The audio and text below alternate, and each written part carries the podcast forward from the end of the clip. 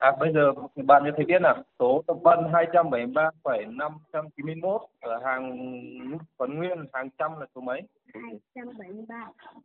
Điểm trường Tà Hàng thuộc trường phổ thông dân tộc bán trú tiểu học Mường Tong, xã Mường Tong, huyện Mường Nhé, tỉnh Điện Biên. Hơn 90 học sinh tiểu học người dân tộc Hơ Mông, Thái, Giao đang chăm chú nghe thầy giảng bài. Đây là một trong những điểm trường được nhóm tình nguyện niềm tin vận động xây dựng. Từ điểm trường làm bằng tranh tre nứa lá, đến nay đã được thay bằng điểm trường kiên cố, sạch đẹp. Thầy và trò không còn phải lo mưa nắng mùa hè hay rét mướt vào mùa đông. Em Giàng Huy Phòng, học sinh lớp 4, chia sẻ. Con đến trường, con được chơi với các bạn rất vui. Thầy rất yêu thương chúng con dạy cho chúng con rất nhiều điều. Nên là con rất thích đến trường. Sau này con làm bác sĩ để con chữa bệnh cho người dân trong bản. Với sự hỗ trợ và kết nối của dự án Ánh sáng núi rừng do nhóm tình nguyện niềm tin thực hiện, điểm trường đã được xây mới cùng công trình phụ trợ, đảm bảo cho việc dạy và học của các thầy cô và học sinh. Thầy giáo Nguyễn Trí Thông, giáo viên chủ nhiệm tại điểm trường Tà Hàng, chia sẻ. Cái dự án là xây cho cái điểm trường à, khang trang tức là thầy và trò này cũng được uh, trang trí lớp cho lớp nó đẹp lên vào trong lớp thì nó sạch sẽ các bạn ờ, học sinh thì cũng rất là vui vẻ. Cả thầy và trò đều là cố gắng tích cực. Thầy thì cũng là rất vui vẻ và các em thì cũng đã cố gắng học tốt hơn. Mưa không phải lo lắng gì đâu vì có cái lớp mà học mới mà. Và là các ờ, con thì cũng đi học. Tuy nhiên có điều lạ là dù có trường lớp sạch đẹp nhưng các em vẫn nghỉ học, bỏ học rất nhiều. Tìm hiểu được nguyên nhân trẻ em bỏ học vì nhà xa, buổi trưa không có cơm ăn nên các em chỉ học sáng và bỏ học buổi chiều. Chăn trở từ thực tế đó, năm 2014, Hoàng Hoa Trung đã phát động dự án nuôi em, kêu gọi các mạnh thường quân nuôi ăn bữa trưa cho học sinh vùng cao với 8.000 rưỡi đồng một bữa cho một em. Kể từ đó, học sinh đi học đều, hầu như không có học sinh bỏ học.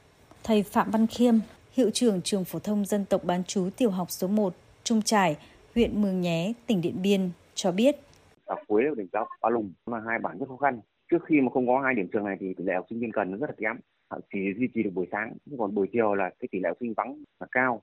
Năm 2016 thì sau khảo sát thì xong cũng giúp giới thiệu giúp là xây cho hai cái điểm này và cũng tổ chức nuôi ăn bữa trưa cho các em.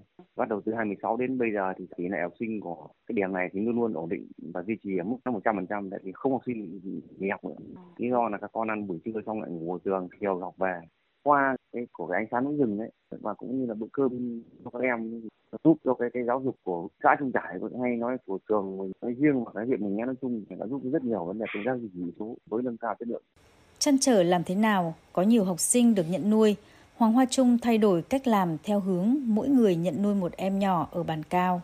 Người nhận nuôi nắm được toàn bộ thông tin cá nhân, hình ảnh, số điện thoại của bố mẹ học sinh nhận nuôi, thầy cô giáo, hiệu trường để kiểm tra, kiểm soát tính minh bạch. Cách làm hay và sáng tạo khiến cho số người nhận nuôi em ngày càng đông và cứ thế trẻ em được đến trường ngày càng nhiều.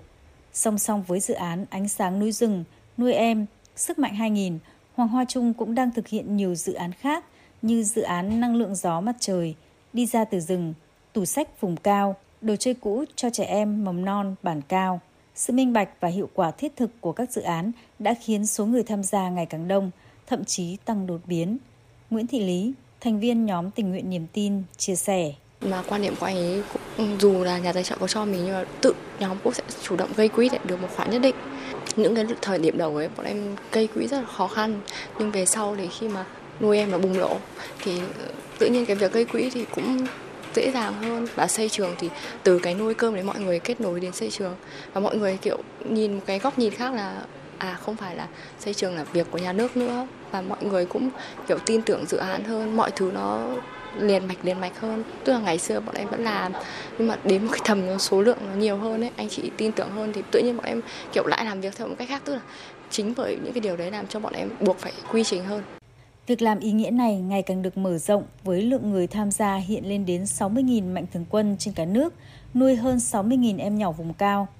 Hoàng Hoa Trung đặt mục tiêu đến năm 2025, dự án sẽ thu hút gần 80.000 người tham gia nuôi cơm 80.000 trẻ em vùng cao. Hoàng Hoa Trung, thủ lĩnh nhóm tình nguyện niềm tin, chia sẻ. Từ cái việc là nhóm chỉ xây khoảng một cái trường một năm thôi, Đến thời điểm hiện tại đã xây đến hơn 100 công trình trong một năm. Đấy là năm ngoái, còn đến năm 2022 này thì khả năng lên đến hơn 180 công trình trên một năm, thậm chí gần 200 công trình trên một năm. Đó chính là cái kết quả đạt được chính là những cái động lực bởi vì uh, ai thì cũng được sống một lần thôi. Rồi làm chuyện nguyện thì đúng là không ai thể có thể giàu được. Nhưng mà cái gì mà có ích cho xã hội thì bọn mình sẽ ưu tiên làm trước cảm thấy rằng công sức của anh em thì nó ít ít thôi nhưng mà tạo ra kết quả rất là lớn thì mọi người vẫn sẽ hướng đến để theo đuổi những cái mục tiêu là uh, xóa hết toàn bộ những điểm trường tạm ở Việt Nam. Luôn tìm cách để đạt được mục tiêu và sẽ đạt được là định hướng của Hoàng Hoa Trung. Đến nay, các dự án được triển khai và nhân rộng ra 19 tỉnh. Dự án nuôi em được triển khai ở hai quốc gia là Campuchia và Kenya và sẽ tiếp tục được nhân rộng trong thời gian tới. Với những đóng góp cho hoạt động tình nguyện, Hoàng Hoa Trung đã đạt được nhiều giải thưởng và trở thành nguồn cảm hứng lan tỏa mạnh mẽ trong giới trẻ, lối sống quyết liệt, đầy đam mê, dấn thân vì một ước muốn lớn lao, góp phần thay đổi mang chiều hướng tốt lên cho trẻ em vùng khó khăn.